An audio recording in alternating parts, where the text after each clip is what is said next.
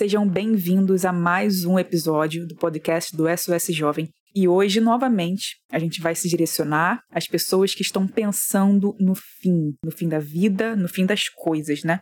A gente queria trazer aqui para vocês o seguinte: que considerar o fim da vida impacta em toda a minha maneira de viver.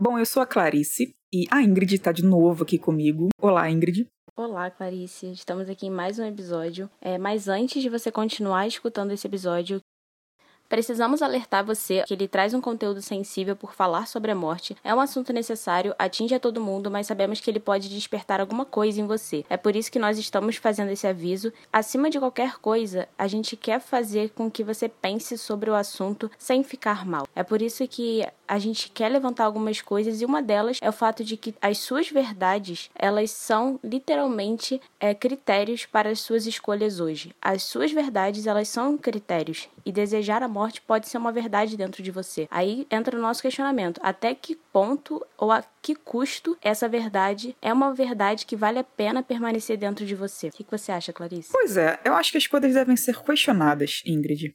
Você me conhece, eu te conheço, e nós concordamos nisso. Que as coisas, é claro, atingindo um certo nível de respeito e tal, mas as coisas devem ser questionadas, principalmente é, as coisas que vão impactar na nossa vida. Tipo, eu sempre gostei de sorvete de baunilha. Eu não vou ficar questionando por que, eu gosto de sorvete de baunilha, porque não vai impactar diretamente na minha vida. Não é uma decisão, nossa, muito importante. Mas aqui a gente está falando sobre vida, sobre morte. Então, há certas coisas que devem ser questionadas, pensadas, conversadas. Por isso que é muito importante o que a gente está fazendo aqui hoje, o que a gente fez no episódio passado, que é falar sobre isso de uma maneira segura, né? Então, Ingrid, eu queria que a gente fez uma, uma pergunta no último episódio. Se você não ouviu o último episódio, primeiro, na verdade, né, dessa série, a gente fez uma pergunta sobre o que as pessoas acham, sobre a opinião delas a respeito do que vem depois da morte, depois da vida, né? O que, que a gente vai encontrar do outro lado, enfim. E a gente abriu uma caixinha de perguntas, né, no nosso Instagram e as pessoas responderam. Eu queria, Ingrid, também comentar as respostas, mas é, ler algumas aqui que eu achei muito interessante. Tô aqui com elas abertas. É, olha, olha essa aqui, ó. Na verdade, nossa alma vai para o céu ou inferno. Outro respondeu aqui só uma palavra: paz. É, julgamento dos mortos. Outro respondeu aqui: paz.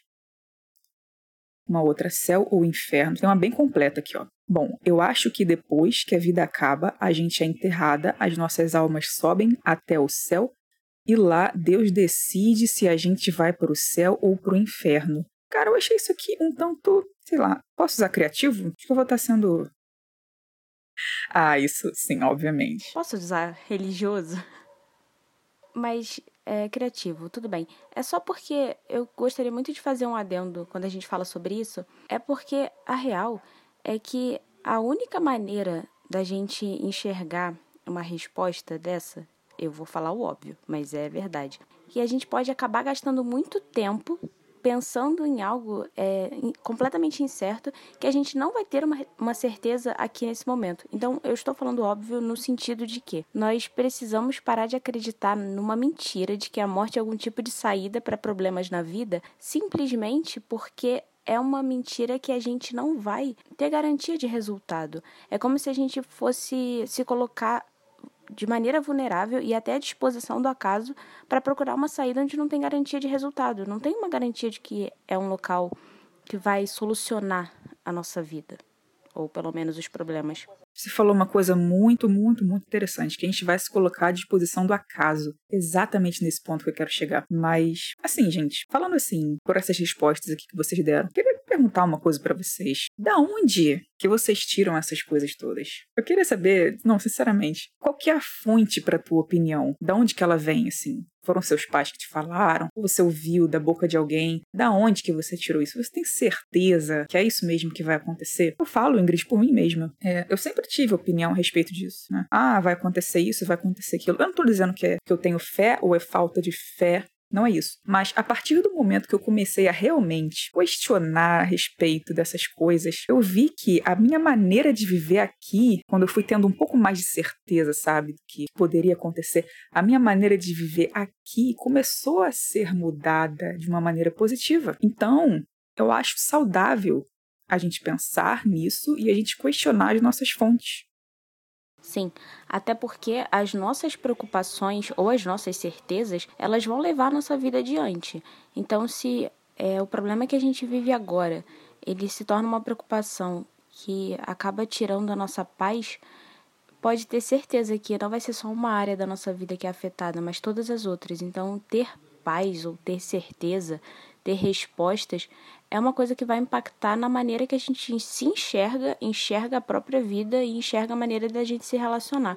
Eu tive por muito tempo algumas certezas que acabaram comigo, porque eu tinha muitas, muitas é, vontades, digamos assim, para realizar certas coisas, algumas certezas de que tinha que acontecer daquele jeito e que eu estava certa, como se tudo fosse uma verdade absoluta só porque chegou até a minha vida, e no final das contas tirava completamente a minha paz. Uhum. Isso também aconteceu muito comigo. Eu acho que é esse o ponto sobre a pessoa desejar na morte e ter certeza de que ela é uma solução. Essa certeza não traz paz nenhuma para viver. Pois é. E já que você tocou nesse ponto de quem quer, quem deseja, quem pensa nisso como uma solução, queria aqui diretamente perguntar para você que está ouvindo a gente e tem esse pensamento, cogita essa hipótese de tirar a sua vida. É, qual seria a sua resposta para essa pergunta? Você já pensou nisso? Ou se você já pensou, ou até mesmo respondeu aqui pra gente. É, você tem certeza absoluta disso que você pensa, disso que você está falando, que vai acontecer com você? Você tem a plena convicção de que você vai encontrar a paz que você quer quando você finalmente tirar a sua vida? Você tem certeza disso? Por que, que eu estou questionando tanto? Por que, que eu estou incomodando muito com isso? E eu sei que é um incômodo, mas é necessário. Porque, cara, essa atitude do suicídio, ela vai ser a última cartada da tua vida. A última jogada, uma coisa definitiva. E não me parece inteligente, não me parece racional a gente dar a, a jogada mais importante da nossa vida baseado em uma incerteza, em algo que não é palpável, sabe? Então eu queria trazer esse questionamento para você. Ingrid, eu não sei se, se você já se deparou com alguma, alguma opinião sobre isso. Você é uma pessoa que lê muito, tem muitas referências, muitas fontes, né? A respeito do que tem depois da vida, né? Pra gente ter alguma coisa aqui para discutir, para pensar. Tenho, e até foi recentemente, quando eu estava lendo um livro do C.S. Lewis, que ele traz uma visão sobre o que a gente está fazendo aqui. Como se todos nós estivéssemos num grande teatro e a nossa maneira, a nossa função aqui fosse participar de um grande roteiro. Então, todos nós estaríamos participando de um roteiro com funções diferentes, em tempos de cena diferentes, mas que existia um propósito, e esse propósito seria aquilo que nortearia o roteiro. Mas, acima de tudo, a gente não sabe a próxima peça, ou pelo menos a, o próximo ato. A gente está aqui para participar de algo sabendo no, é, no agora, sabendo que existia, além de uma grande peça, uma, um comportamento que a gente tomava nesse desse estado.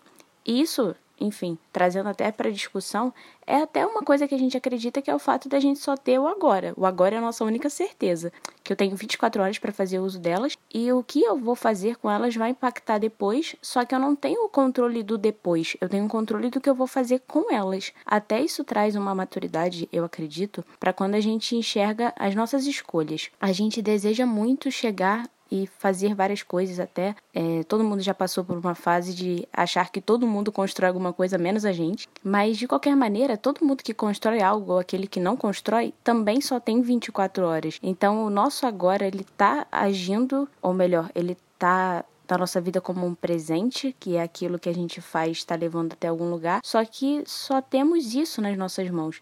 Mas eu não queria falar só como se fosse uma coisa pouca, sabe? Como se não fosse importante. É só no sentido de que é tudo que a gente tem. Só não quer dizer que não é valioso. Cara, sensacional.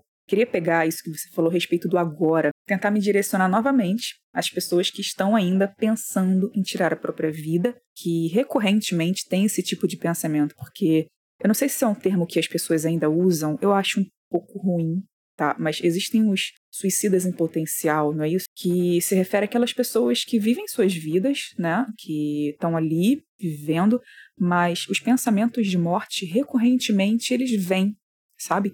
E alguma faísca pode soltar algum gatilho que às vezes esses pensamentos de morte vêm com mais força, com mais intensidade.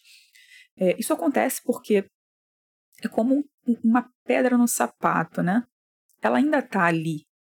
Você pode viver é, normalmente, entre aspas, mas o pensamento de, de tirar a própria vida ainda está ali. Ainda está ali porque você ainda mantém ele ali. A gente não está aqui, novamente falando, em uma posição apenas passiva. Né? Eu digo novamente porque é esse o nosso posicionamento. A gente não pode ser passivo diante do que nos destrói. Então, se o pensamento de suicídio ainda está dentro de você, é porque por algum motivo você ainda está mantendo aquilo ali, sabe? É, então, para você que se enquadra nisso que a gente acabou de falar, nisso que eu acabei de falar, eu queria que você pensasse a respeito disso, a respeito de, dessa hipótese que está dentro da sua cabeça, que nada mais é do que uma hipótese infundada, né? Porque ela não tem base, ela não tem fundamento. Você quer fazer uma coisa, você pensa em uma atitude que você não tem certeza de como ela vai acabar, de qual é o destino dela. Você não sabe para onde você vai, você não sabe se de fato você vai encontrar a paz que você quer. Então, eu te convido e te encorajo a você rejeitar ativamente, ativamente esse tipo de pensamento, lembrando que a tua última jogada não pode ser baseada em cima de uma incerteza. Você tem que agarrar o que você tem agora, como a Ingrid bem falou. O que, a gente tem de certeza na nossa vida? É o que a gente tem agora. É o que você tem aí, bem na sua frente, aquilo que você está postergando aquilo que você está talvez deixando o tempo passar para ver se se passa, né? Então, é para você tirar esse pensamento de dentro de você, esse sentimento de desespero, essa coisa de que não tem mais jeito, vamos começar por aí, vamos começar questionando se de fato é, você vai encontrar paz, sossego depois que você tirar a sua vida. O que, que você acha, Ingrid? Eu tenho até um ponto que eu gostaria muito de falar sobre, porque eu já tive a oportunidade de conversar sobre isso com alguns amigos e escutei um posicionamento. Eu não vou dizer aqui que eu tenho uma verdade porque eu conheci já, já passei por isso, então é, a minha verdade está importando. Não é isso.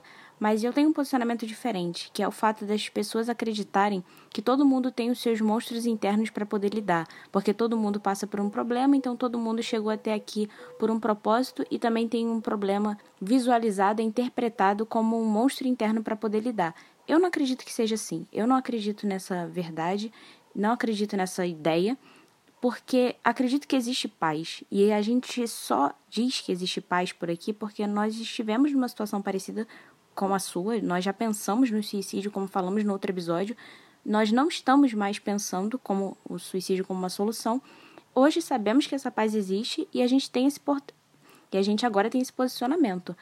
Mas a ideia de que temos monstros certos para lidar e cada um tem os seus é normalizar essa pedra no sapato.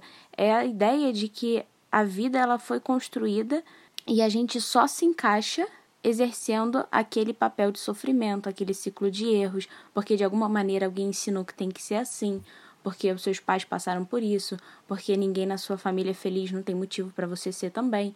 Todas essas ideias que passam na cabeça, elas são baseadas às vezes numa posição sua é achar que aquele problema é um problema que você tem que vencer, é, de achar que aquele problema é um problema que você tem que conviver. E a gente sabe que, na verdade, é um problema que você precisa vencer. A única maneira de parar de sentir a dor e o peso de viver é enfrentando a dor que você está sentindo. Não é se colocando ainda mais à disposição de viver aquela dor até, até que a convivência seja viável, até que você consiga conviver de verdade com aquela dor, porque afinal, de, afinal de contas, todo mundo tem que conviver com uma dor diferente.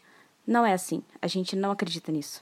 Cara, isso é muito real. A gente não é obrigado a lidar com monstro nenhum. O único monstro que a gente tem que expulsar da nossa vida são os pensamentos que nos destroem. E a gente não tem que lidar com eles, a gente tem que expulsar. Nós não somos monstros. Não tem monstro nenhum dentro da gente. A gente tem que expulsar esse tipo de coisa, esse tipo de pensamento, coisa que está enraizada. Tipo, você tem que conviver com isso dentro de você. Você tem seu lado mal, você tem seu lado ruim, então isso vai ficar aí te atormentando. Nada disso. A gente pode e deve vencer esse tipo de coisa, esses pensamentos que nos destroem, que destroem as pessoas ao nosso redor, né? Gente, eu acho que foi muito bom. A gente conseguiu concluir aqui esse assunto. Nós não temos, infelizmente, a resposta para dar para você a respeito do que você vai encontrar depois da sua morte, mas tenho certeza que você está pensando nisso, que você vai questionar as suas verdades, ainda, ainda que você tenha lá a tua fé, ainda que você tenha algo baseado em achismos, né? Questione tuas fontes. E eu tenho, eu tenho certeza absoluta que você vai começar a ter uma, um outro modo de viver, né? No agora, no presente. Só antes da gente terminar e partir já para a próxima semana, eu gostaria só de falar uma coisa. A gente não está falando de uma paz de agir de maneira inconsequente, de não ligar para o que dizem, para você agir daquele jeito que você quer dizer, aquele jeito que você sempre quis ter. A gente não está falando nada disso. Nós falamos sobre a decisão firme de saber que algumas coisas que antes abalavam você, abalavam sua fé, não vão abalar mais. É sobre essa parte que a gente está falando. Então esteja com a gente por aqui, porque nos próximos episódios a gente vai tratar mais sobre isso. E toda terça-feira nós estaremos juntos aqui. Gente, muito obrigada por estarem aqui conosco até agora. É isso aí. Tchau.